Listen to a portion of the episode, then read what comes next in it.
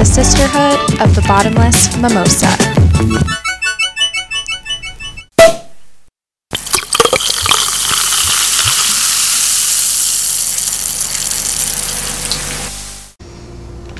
Hello, listeners. Welcome back to the Sisterhood.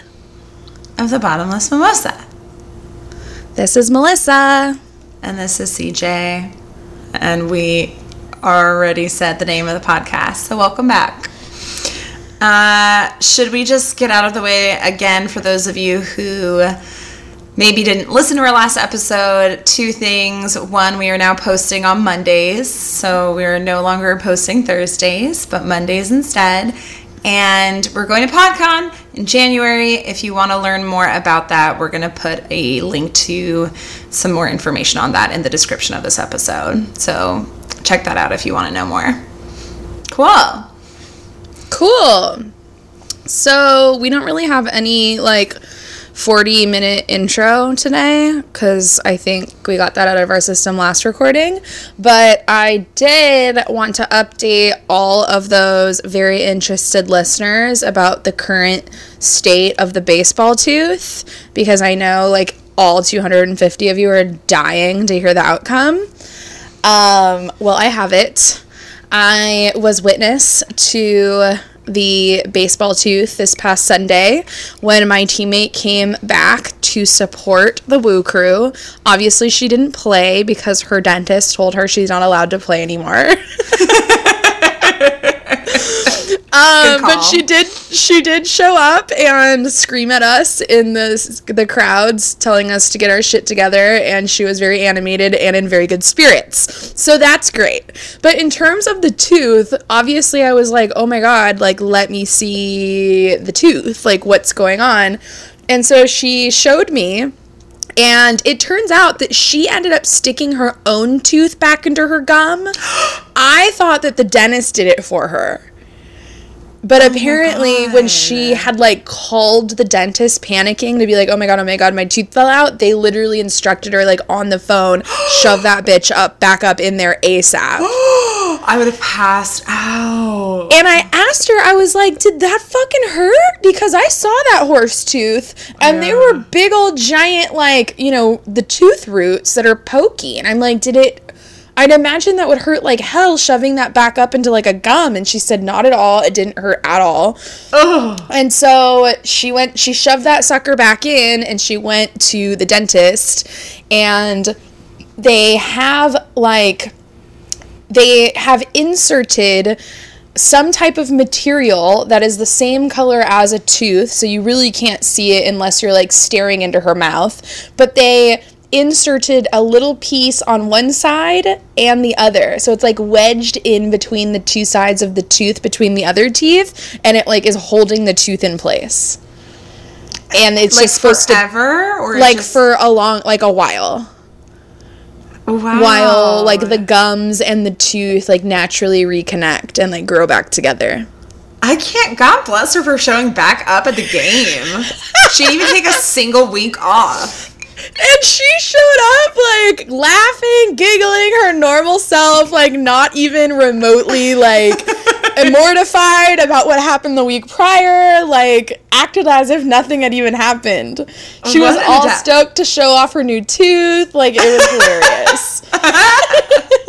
What an adaptable woman. God bless her. yeah, yeah, she straight didn't give a fuck. Did you tell But her sh- that you gave her tooth a shout out on our podcast? I didn't tell her, but I did tell all the girls on my team about the podcast, and they were all super stoked and wanting to like hear it. So uh, it'll be interesting because they probably will start with the most recent episode, would be it. Um, but yeah, so oh, she did say though that the the worst thing that could happen is that she might need a root canal in which it will cost her like a like a grand because she doesn't have dental insurance. And I was like, okay, well listen, if that happens, the Woo crew is gonna walk into the shittiest dive bar in Long Beach and we are going to ask them to sponsor us so that we can pay off your root canal as a team. That's really sweet. And so if that happens, I'm gonna coordinate that shit on the fly. Also, just for anyone listening, including this girl who shall not be named, our tooth fairy, uh, dental insurance is actually really cheap. You can get it for like 40 bucks a month. So, Really? m- might be worth looking into if it's going to cost her that much money. hmm It's actually it's really cheap to insure yourself with. De- I mean, relatively speaking. Uh huh. It's not like health insurance where you're paying nine hundred and fifty dollars a month or whatever the fuck. So Yeah. Prac- Well, practical will- advice for the pass tooth fairy. along. But I like your idea even better. that sounds way more fun. I'm like, oh yay, let's turn this into a drinking party. I think even if she gets insurance, you guys should just fucking do that anyway. Make it a Right? fundraiser. That's what I mm-hmm. said. I like it. I like it.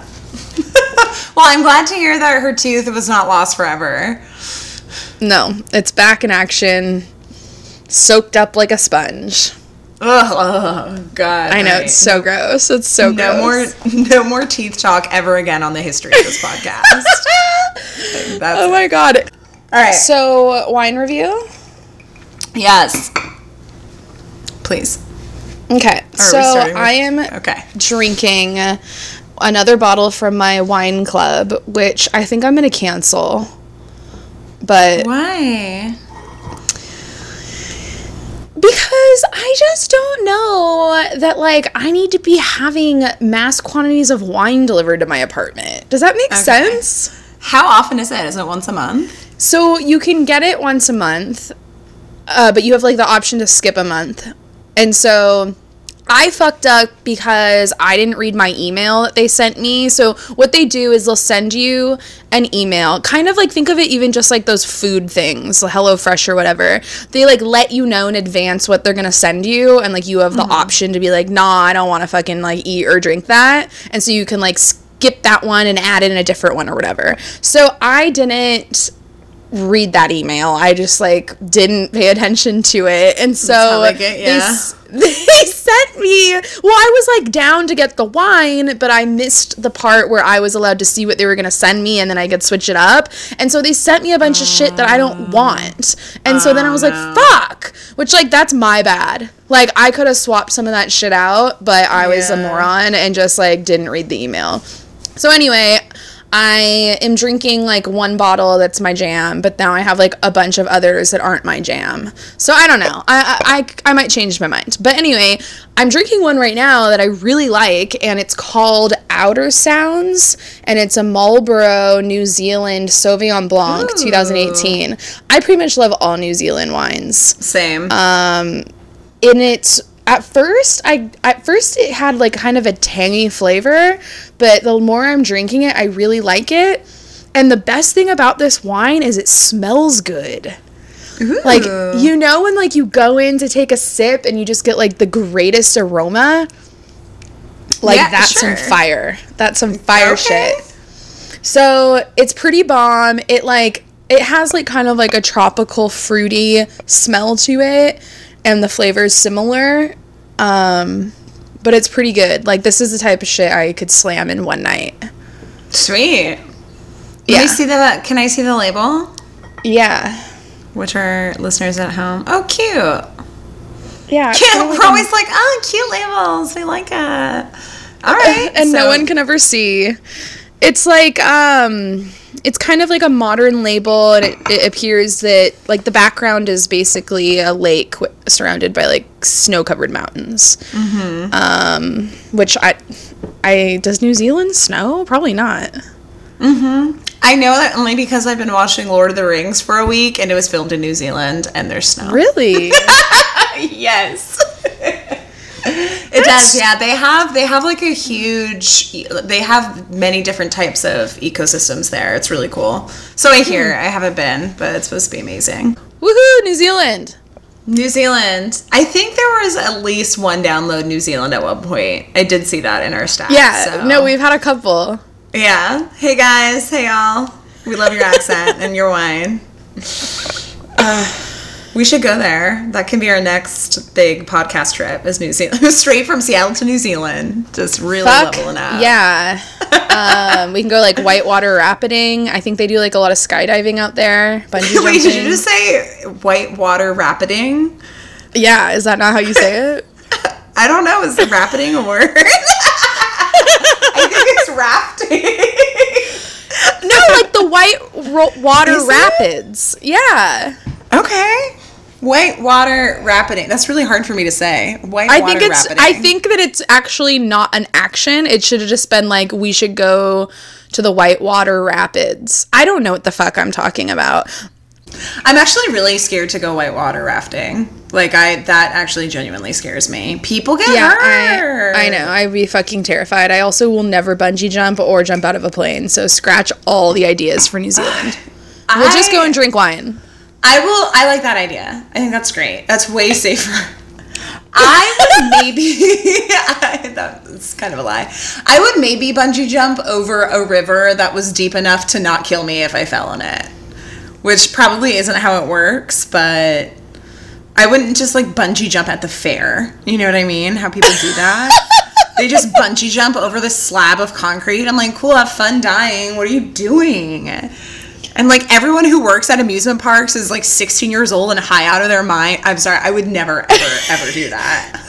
Well, you know what even scares that. me more is like if say you were to jump off a bridge and like there's open space under you. What if you like jumped and like Mm-hmm. instead of like reaching full extension and bouncing back up, what if you just like swung to the other side and your body was like, just slapped into the bottom of the bridge?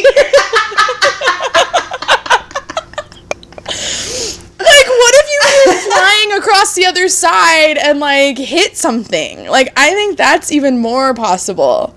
I don't, I did a really bad job in physics class, so I feel like I can't advise on whether that's even possible. But I don't think it is unless there was like a really strong wind that like blew you to the other side of the bridge. and then you just wrapped around it endlessly. It's like a Looney Tune scene.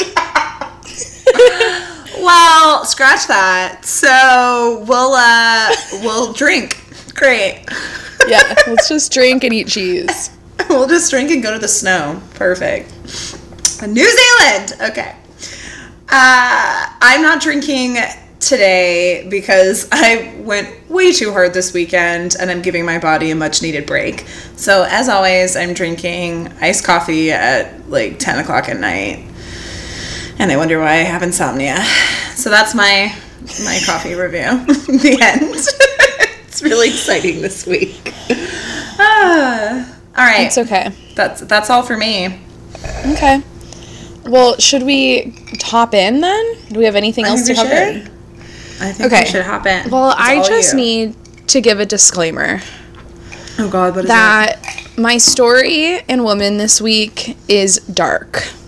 Ooh. and, like, And I don't mean dark by like haunted and spooky. Like, it's a little bit fucked up. I just put my hood on. I don't know why. I'm wearing a hoodie and I just put it on. you needed to get in the mood.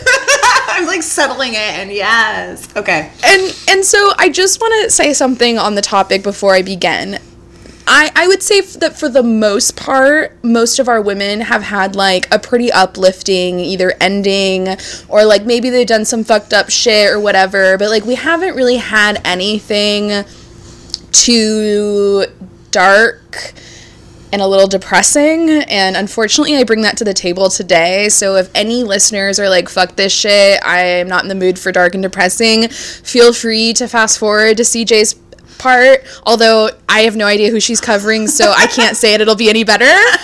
But on that note, you know, the whole point of this podcast is to talk about women that deserve recognition. That doesn't always mean that they're going to have some big, bright, cheery story to tell, but they still deserve the recognition for the cause that they stood for and for what they represent. And this is a woman that I'm pretty sure nobody really knows unless you're like a history guru. Um, and so I want to cover her.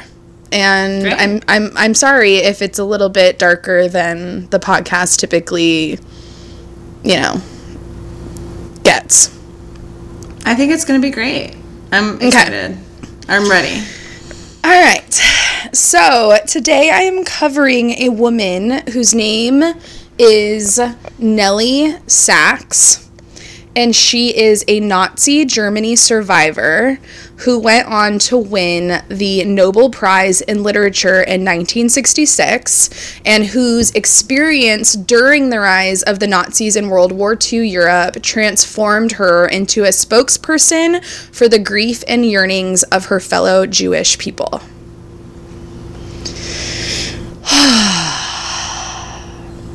so there you go. That's it. No. Thank you so much. All right. All right. So Nelly was born in a fashionable area in Berlin, Germany in 1891 to a Jewish family. She was the daughter of a wealthy rubber manufacturer and she was educated at home with her parents due to poor health as a child. Um, during her teenage years, she began showing early signs of talent as like a dancer. She studied music and she began writing poetry. And so she automatically, at a young age, kind of already was developing those passions for the arts. Um, and also, as a young girl, she became fascinated with a Swedish writer whose name was Selma Lagerlof. And she would eventually end up sending correspondence to her on a regular basis by letter. And they like built this camaraderie and this friendship long distance because um, she kind of thought of her as like an inspiration into the writing world, used her as a mentor. And they just kind of developed this like strange long term, not long term, long distance friendship. Um, and really, really cool. The coolest thing about this entire connection is that Selma would ultimately end up saving Nelly's life down the line. Oh, but we will get to that later. So, as a young woman, Nelly published a few poems in German magazines, and she also wrote lyrical poetry about her life experiences. The most famous being an intensely lyrical piece influenced by German Romanticism, much of which concerned an unhappy love affair she suffered in her teens with a non Jewish man who would eventually be killed in a concentration camp. Aww. I couldn't find any more information on him other than that fact. Um, but after she learned of his death, she basically ended up writing like so many love lyrics as it like you know to kind of heal i guess during the grieving and they all you know centered on his death and you know more specifically the holocaust as a whole so, as the Nazis took power, Nelly became increasingly terrified and at one point completely lost the ability to speak. And didn't, who else did that?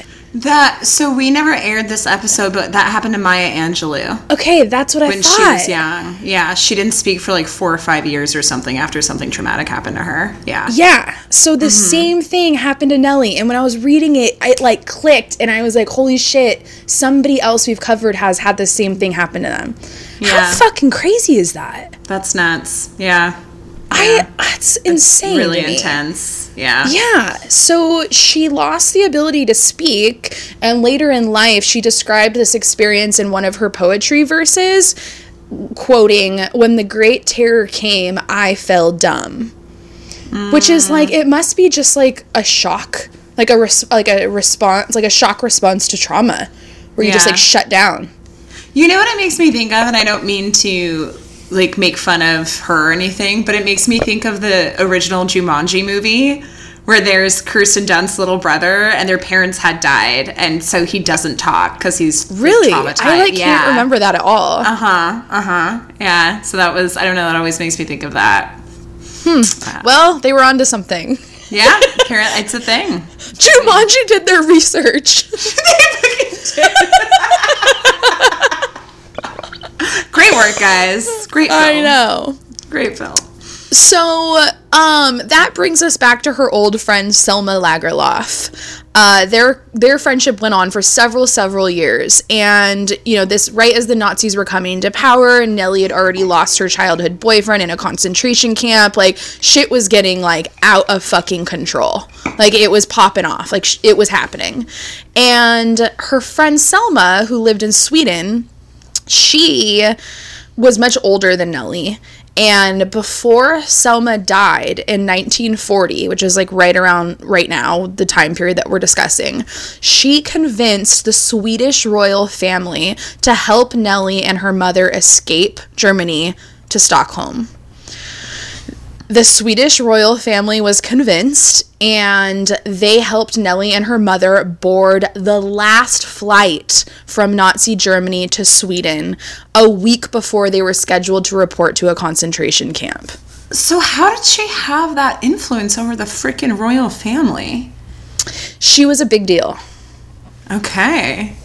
Um, and I was going to mention this at the end as a last fun fact, but just to put more weight on how she had so much power, she, Selma Lagerlof, ended up becoming the first woman to win the Nobel Prize for Literature in 1909. Oh, So shit, she was like huge, huge business in Sweden in terms of her writing skills. For sure. Okay. So, um, and that's Wow, why she was such an inspiration. Yeah. Yeah. Damn. Just like by a hair. Yeah. That's nuts. I know. So Wait, did you say it was her and her mom? Did they her was her dad not with them? her dad ended up dying in 1930 and I have no idea how. Okay. It's like it doesn't exist on the internet, For sure. but it was confirmed that he had passed away. I don't believe it was due to the Holocaust. right. So it was just her and her mother at that time period. Um, and so her and her mom boarded that plane and took off to Stockholm, and basically the remainder of Nelly's immediate family became victims of the Holocaust. Like it was just a two seat flight to Sweden, and it was kind of like a sayonara.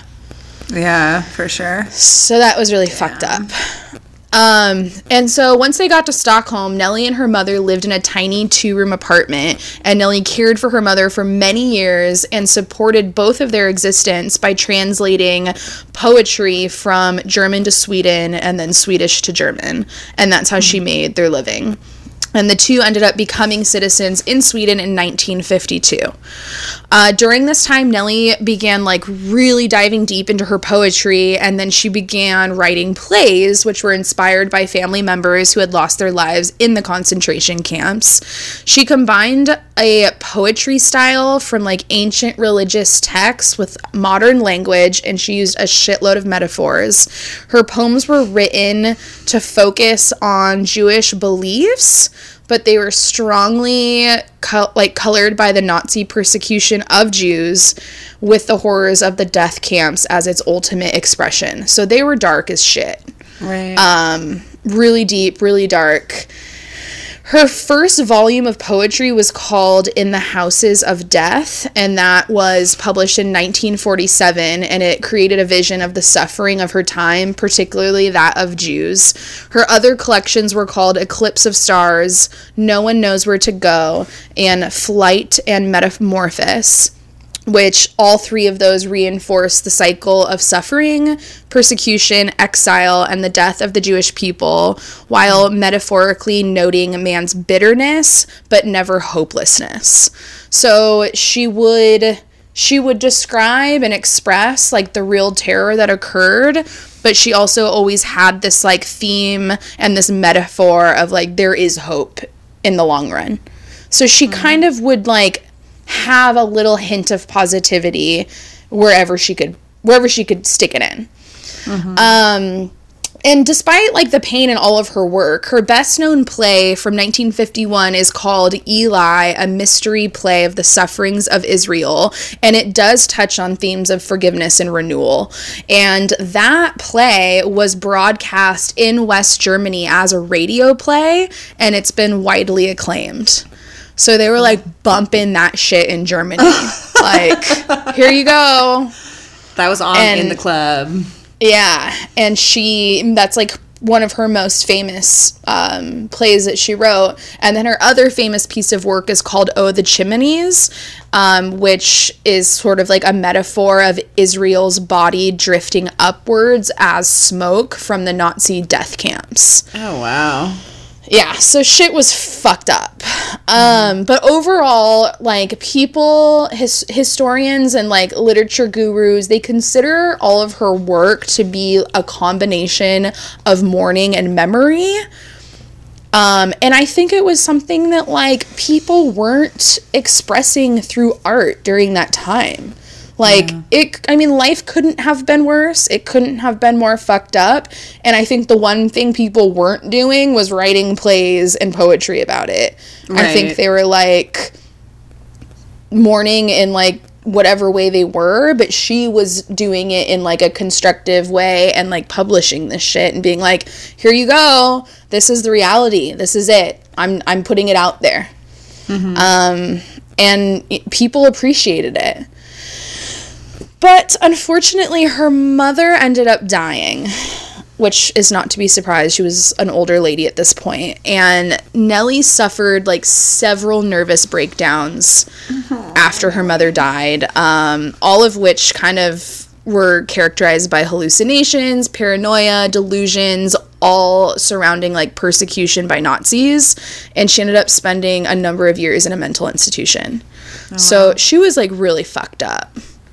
Um, and for whatever reason, I know I, I, um, I have been thinking about it all day. Like, I, I wonder why this happened after her mom da- died. And, like, the only thing I can think of is that because she had no other family around, all of them, mm-hmm. you know, died in the Holocaust. Her mother was, like, the last person that, you know, escaped with her. And then with her gone, mm-hmm. it's like, there's no one. Like, I'm the last standing person that didn't get you know that didn't that ended up surviving. And so i think it like put her into a really really bad mental space. Um, but even when she was hospitalized she continued to write and she eventually recovered and ended up living on her own even though her mental health would always be a fragile state. Her worst breakdown occurred when she heard german being spoken at a trip to switzerland where she was accepting a literary prize. What happened?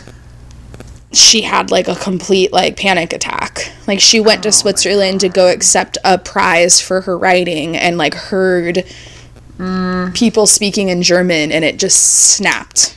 Oh, Just like instant fear. Yeah, just PTSD. oh no. Yeah, totally horrible PTSD. Um, but she ended up, like, for the most part, she maintained a really forgiving attitude, especially towards younger generations of Germans. And she did correspond with many German speaking writers of the po- post war period. So she didn't have any type of, like, forever grudge against Germany. I think she was just very wounded and like you said PTSD um, but she didn't she tried not to let that affect any of her current relationships with German people. Um, and so in 1961 Nelly became the inaugural winner of the Nelly Sachs Prize which was a literary prize awarded by the German city of Dortmund. That was named in her honor. And I believe this is where she went well I don't know if this is where she had her panic attack, but I think it was. Um, she also accepted the Peace Prize of the German book trade in 1965, um, which was obviously from the country of which she fled. And sh- when she accepted that award, she said out loud, like publicly in front of all people, quote, in spite of all the horrors of the past, I do believe in you which is interesting. And then a year later, in 1966, she won the Nobel Prize on her 75th birthday. When she wow. accepted that award, she told the audience, quote, I represent the tragedy of the Jewish people. Um, and then Nelly died on May 12th, 1970, from intestinal cancer. And after her death, all of her possess- uh, possessions were donated to the National Library of Sweden. A memorial plaque commemorates her birthplace in Berlin, where there is also a park named after her, and another park on the island of Kungsholmen in Stockholm also bears her name. And on the 127th anniversary of her birthday this year in 2018, she was commemorated with a Google Doodle in parts of Europe and the US. Um, and that's it. God bless her. Nelly. I know. Nelly girl. It was pretty fucked up. Yeah, it's terrible. Yeah. But I, I kind of like don't she- have anything to say except like God bless her and fuck, you know? I mean, I think like the biggest thing to say is that like I mean she experienced something that you and I could never even comprehend and she used that to empower herself. She used that to write mm-hmm. about it, to write about her experiences, to write about her friends and family's experiences, to shed light on like what was happening to her people and why it was happening. And, you know, she vocalized it all when I think that like that was really out of the norm. I think it was very strange for somebody to be like, I'm going to write a play about the Holocaust. Like, I just don't know that that was super common. And I feel like her doing that was one part of her healing process, but two, feeling like she had a job and that was to speak for the people that whose lives were taken tragically. Like Yeah. to speak for an entire group of people who were robbed of life in the most unjust way. She, for whatever reason, was lucky enough to escape that fate. And I feel like she made it her life's mission to never, you know, stay silent about it. And mm-hmm. because of that, she won a fuckload of awards. Yeah. And like even from the German people, which I think is also really interesting. Mm-hmm. Like the fact that she has a plaque in Berlin for like like the country that she literally fled from in order to not die like they're now celebrating her like i i think that's wild um It's So also I- it's nuts to me anytime anything from the Holocaust comes up when I realize how fresh it is. You know, I feel like we we weren't alive for it, but there are people alive who today who lived through that, who were alive for it. And I remember when my mom, so I'm not Jewish, but my like most people our age, my grandfather fought in World War II, and when my grandmother on my dad's side met my mom, who has a German last name, she said, "Oh, so you're German." And gave her like the look of death. And this was in the late 80s because there was still like that much animosity for the germans even back then even in america where we didn't have to live through all their bullshit. So i'm half german obviously. My mom's german so i'm not shitting on german people but um, it was like it's that fresh. It's that recent you know that like when my Yeah. grandmother met my mom she was like oh fucking germans. And i think too like it's really important obviously always, but maybe even now more than ever, that we remember this shit. yeah. Yeah. I mean i don't yeah. I, I don't know what else to say. I think it's something that shouldn't be forgotten and i think that was Nelly's that was Nelly's mission was to make sure it's not forgotten. And again just like how when we're talking about Gerda Taro um, these Yeah. are women that during this time period that are being still celebrated in 2018 like this woman would have been what what did i say 120 she would have been 127 mm-hmm. like recently mm-hmm. so it's just it's insane was- that you know we are keeping them alive in in today's generation Yeah, I definitely was thinking about Gerda when you were talking about Nelly. I was like, oh my Yeah. god, that's like the, your second. How weird. They have so much overlap in their stories. i know they kind of do It's kind of cool. Both extremely brave. And she was, Nelly was so sensitive. Can you imagine being just that soft and open and artistic of a spirit and living through that and being able to transmute that into something artistic and poetic? Like, ugh. Ugh, Nelly girl. Well, the other thing, um, even though her poems were really dark, obviously, she used so many metaphors that when you're reading them, you like it's not like she like talks about butterflies. She talks about the cosmic. Like she uses a lot of uplifting metaphors to describe people in her stories to describe places. So it's not just like this extremely like every word in the poem is dark gray and depressing she like intentionally tries to bring sparkle to it through her metaphors and i think that's why she's um you know so celebrated in that literary world is that she was creating written art that told a horrible story, but it was like in her in her way, in her special artistic way. Yeah. So yeah, I don't know. It's she's interesting, and I'd never heard of her until a couple weeks ago. I read something about her online, and I'm I just felt like she should be talked about on the podcast. Yeah, I know. As dark and as depressing as it is. Well, and that's why, well, not because it's dark and depressing, but that's what I love about this podcast too, is that we cover people that people might know, but we also cover the, like, these are the women for us to cover, you know? They're well known enough that they have a Wikipedia page, but we might not know them in the common media, you know? So Yeah. I'm glad you covered her. Me too. Um, I don't know that you'll be able to guess her zodiac sign. So I know what I think she is, but I also know what she is because I also saw the Google Doodle. You little dick. And I clicked on it and I was like, maybe I should cover her. And then I saw, I was like, well, it's kind of like dark. I don't want to do this right now. so, uh, missed it by a hair. Um, I would have guessed she was a Pisces or a Cancer. Those would have been I think those are great guesses. Uh, but she's a Sagittarius. She is a Sagittarius. Her birthday was two days ago, December 10th. Yeah, I would have never, ever have guessed Sagittarius based on her story Never.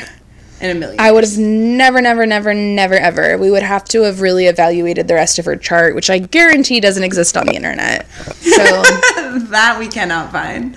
No. Definitely would have gone with Pisces. Definitely would have gone with Pisces. I think we can chalk it up as she's definitely a rising or moon in Pisces. Okay, I like that. Okay. Okay. Well, sorry to anybody that struggled through that, but it's Well, my podcast. I do what I want. well, ours have some strange overlap. Uh, stay tuned. What is that from? What show? Um, Ghostbusters. no, that's not. I'm thinking of. What's that one? It was like that mystery show, not America's Most Wanted. The one where they disappear, like vanish without a trace. Oh my god! No idea. I'm gonna fi- I'm gonna figure it out. You guys email us. Most of sisterhood. You guys never email us, so I don't know why I'm saying this. but if you know what I'm talking about, most of sisterhood gmail.com. Unsolved mysteries. Oh, would have never got that. this is like I have no fucking clue what you're talking about. I literally haven't had TV in like four years. I can only watch Netflix series. Oh no, Unsolved Mysteries is from like the 80s. This is like oh. back in the day. Yeah, that's okay. That's fine. Speaking of unsolved mysteries, so I'm going to cover a woman today who was first introduced to me by my grandmother Helen when I was probably 11 or 12. She gave me a book that this woman had written. So I'm also covering an author of sorts today. Uh, and my grandma was like, Here, read this. I think you're going to like this. I read it in one day.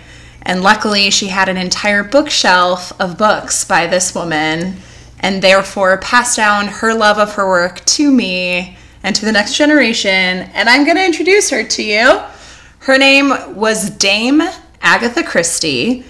Agatha Christie was an English novelist known for her mystery and detective novels, and she is also the best selling author of all time, with anywhere from two to four billion copies of her books having been sold worldwide.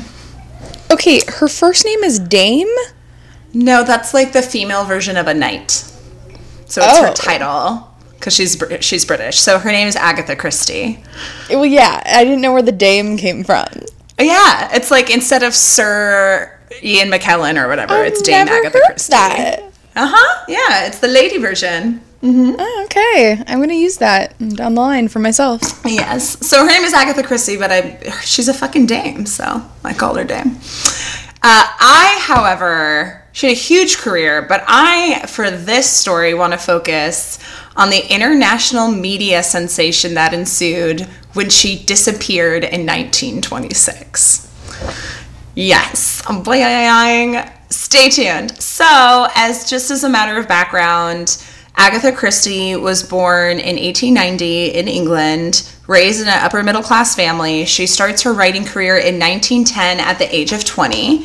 And at the age of 24, she marries a man named Archibald Christie, who's just a real fucking flower, just real lovely.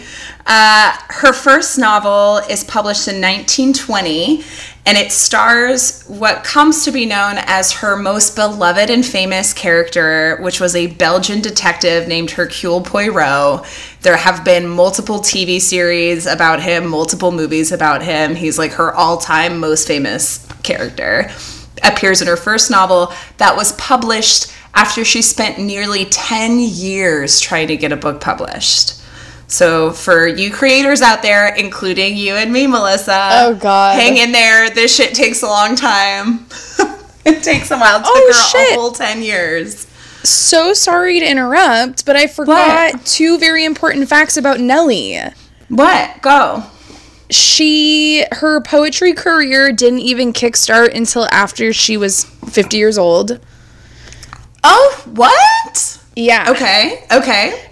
And she was never married and never had children. What up, Nelly? Those are both very important facts. Thank you. Sorry. Uh, it's okay. No, I'm really happy about both of those. I think I'm happy that she never got married and had kids, as long as that's what she's what she wanted. Okay, uh, yeah. So in 1920, she's 30 years old. So she's 30 when her first novel gets published after 10 years of hustling trying to get it out there. Dang, over the we late to next- the game.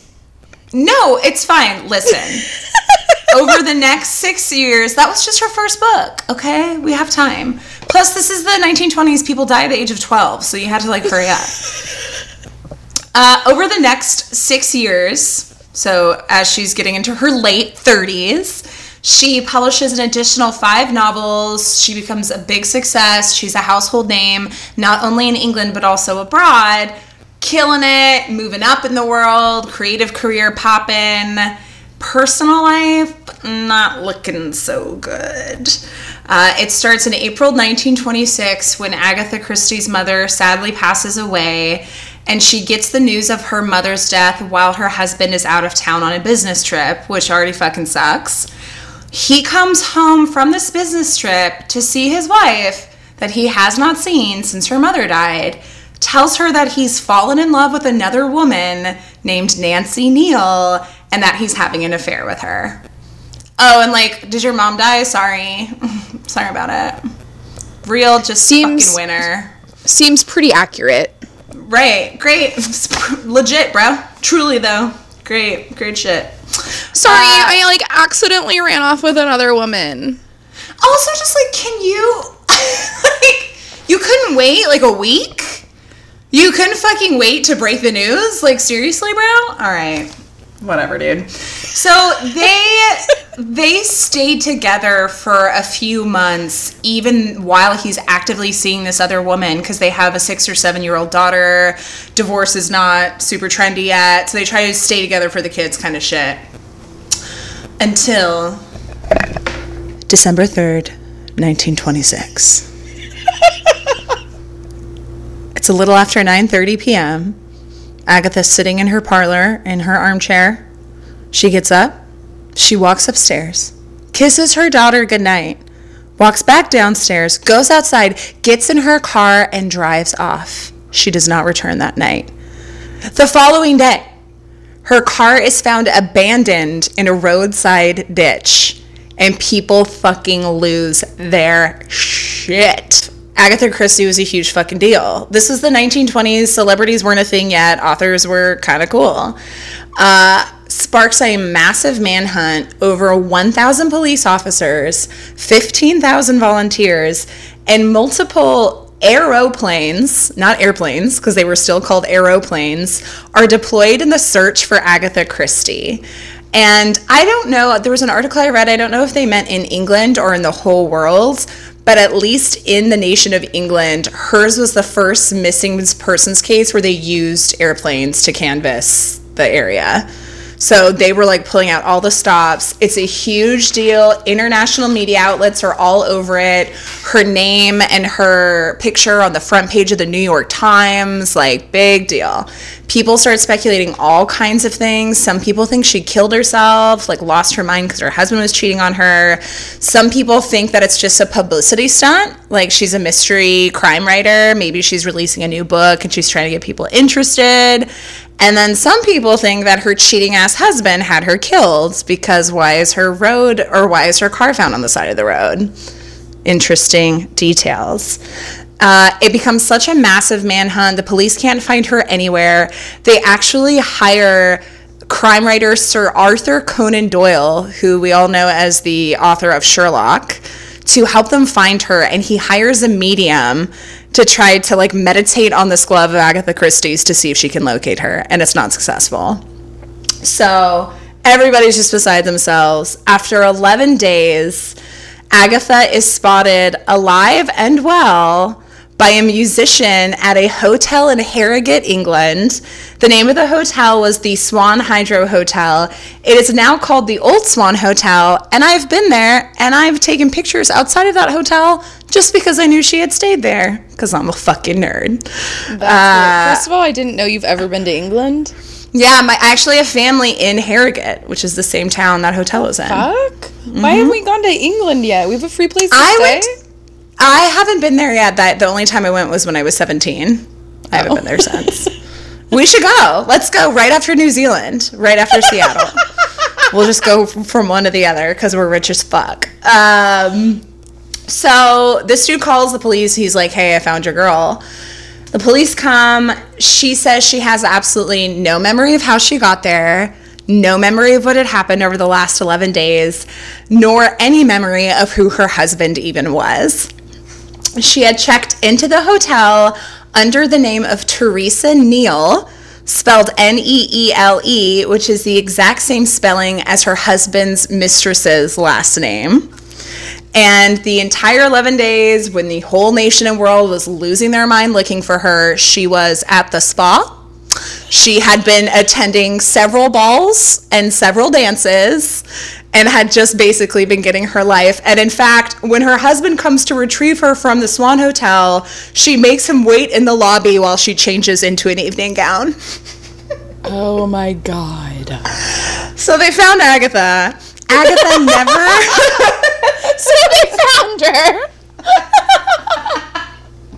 All's well, y'all. Uh, she never, ever, ever speaks publicly about her missing 11 days. And her husband, Dick Cheese McGivers, and the police come public and basically say she just had a random bout of amnesia. So, some people have speculated that she crashed her car, hit her head, and basically just like blacked out for 11 days. Some people think that she had some kind of psychotic break and just basically went to a fugue state and kind of blacked out. And other people, like me, think that she was just getting revenge on her husband for being a piece of fucking shit. Oh yeah, the whole the whole thing sounds so staged. And It's genius. people- right. Well, and the fact that she checked in with the mistress's last Yeah. name. Yeah. Like, bitch, you weren't blackout. Oh my you knew God. exactly what you were doing. I- you know what? Going missing and like you know, I'm just logging that one for the future. That's all I have to say. Girl, I thought you would like it. I really did.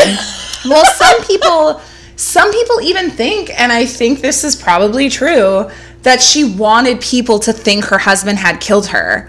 I mean, why else was her car? I mean, clearly she abandoned her car in a ditch on the side of the road for a reason. I don't think she crashed that car.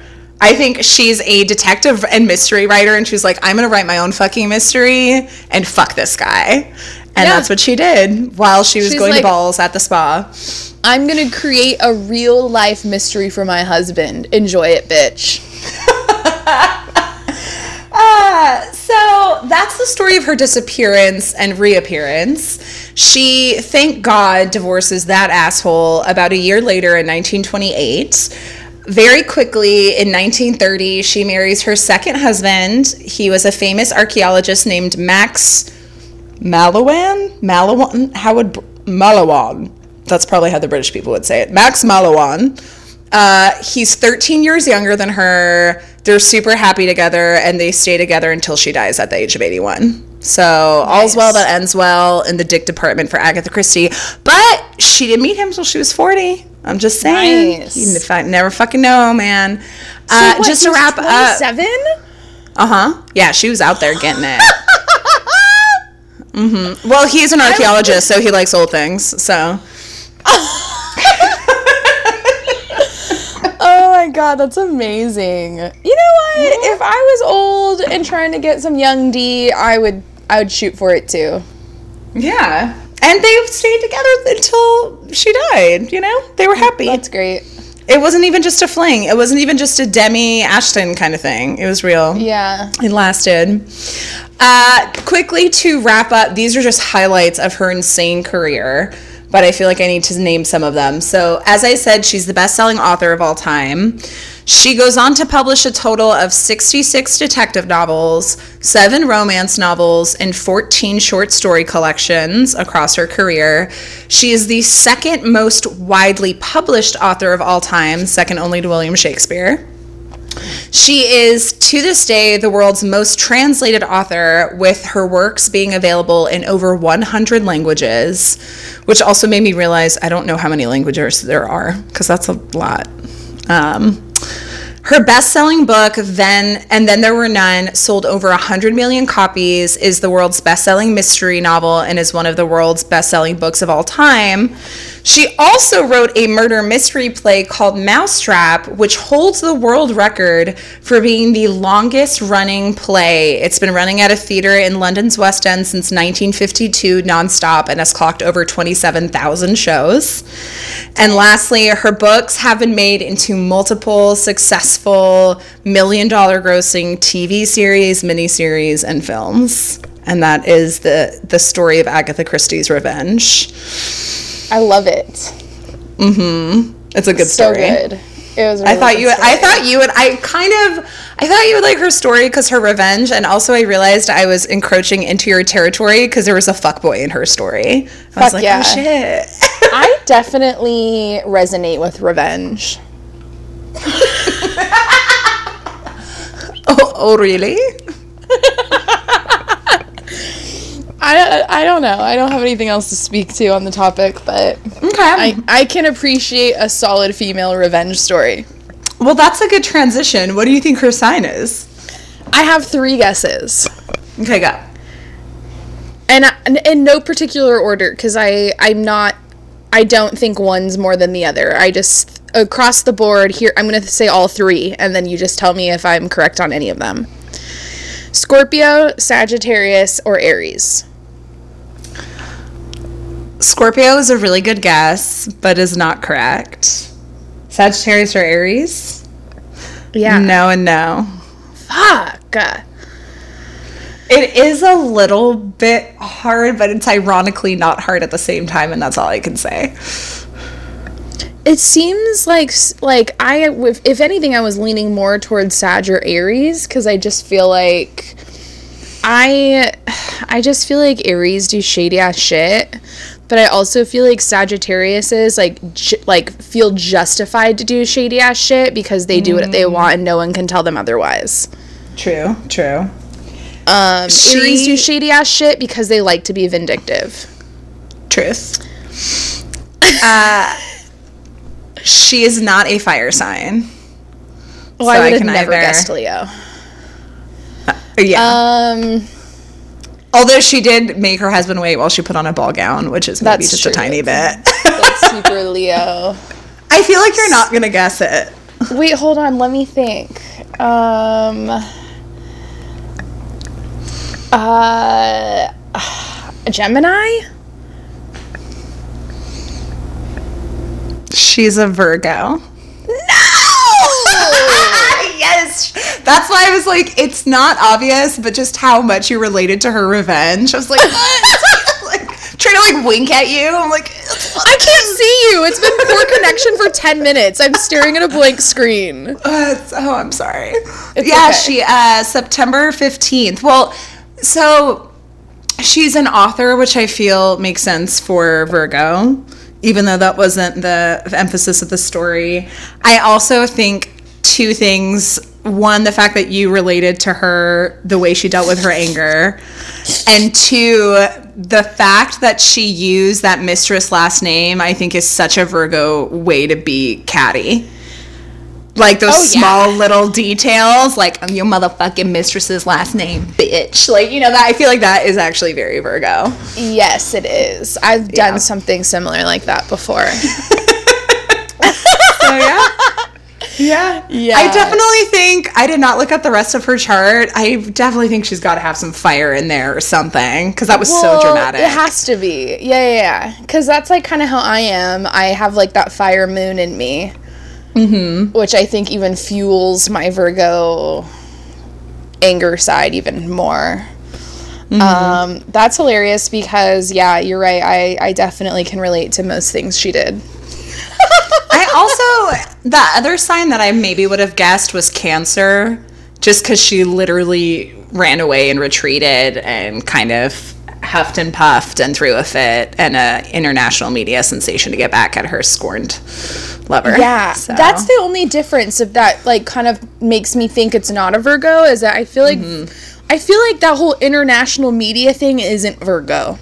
Mm-hmm. I feel like they're more like sly and under the table about their their shit. Like they like you can calculate and plan, concoct all these you know revenge things, but it's usually not publicized.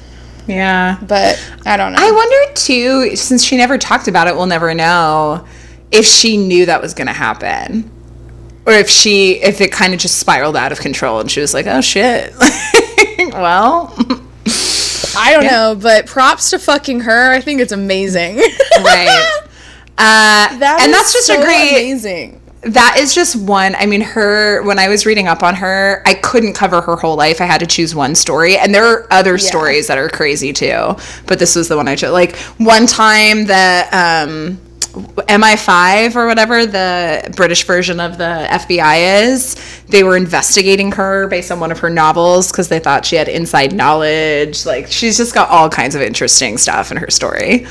so Agatha. Christie, super cool. And if you're into mystery novels, they're really great. They're super short. They're like perfect for a plane ride. They're like 150 small pages. You just read them on like a three hour flight. They're the best.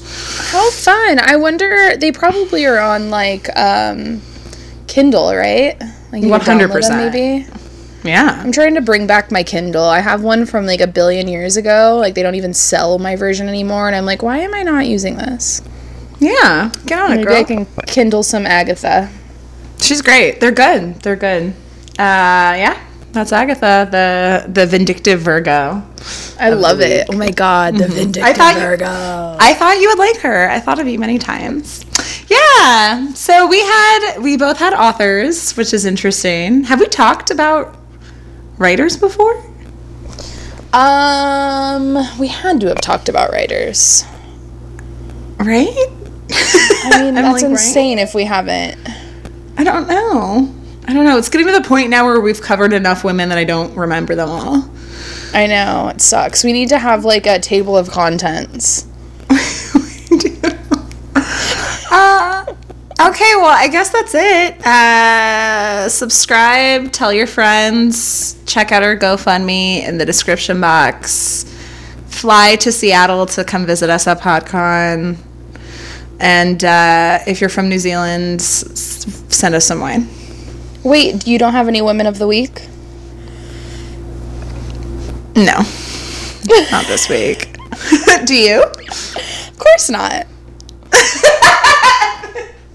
Why'd you even bring it up? I know. I just uh, wanted to make sure. I, was like, I wonder if I can like think of anything, but you know what? It's been a quiet week.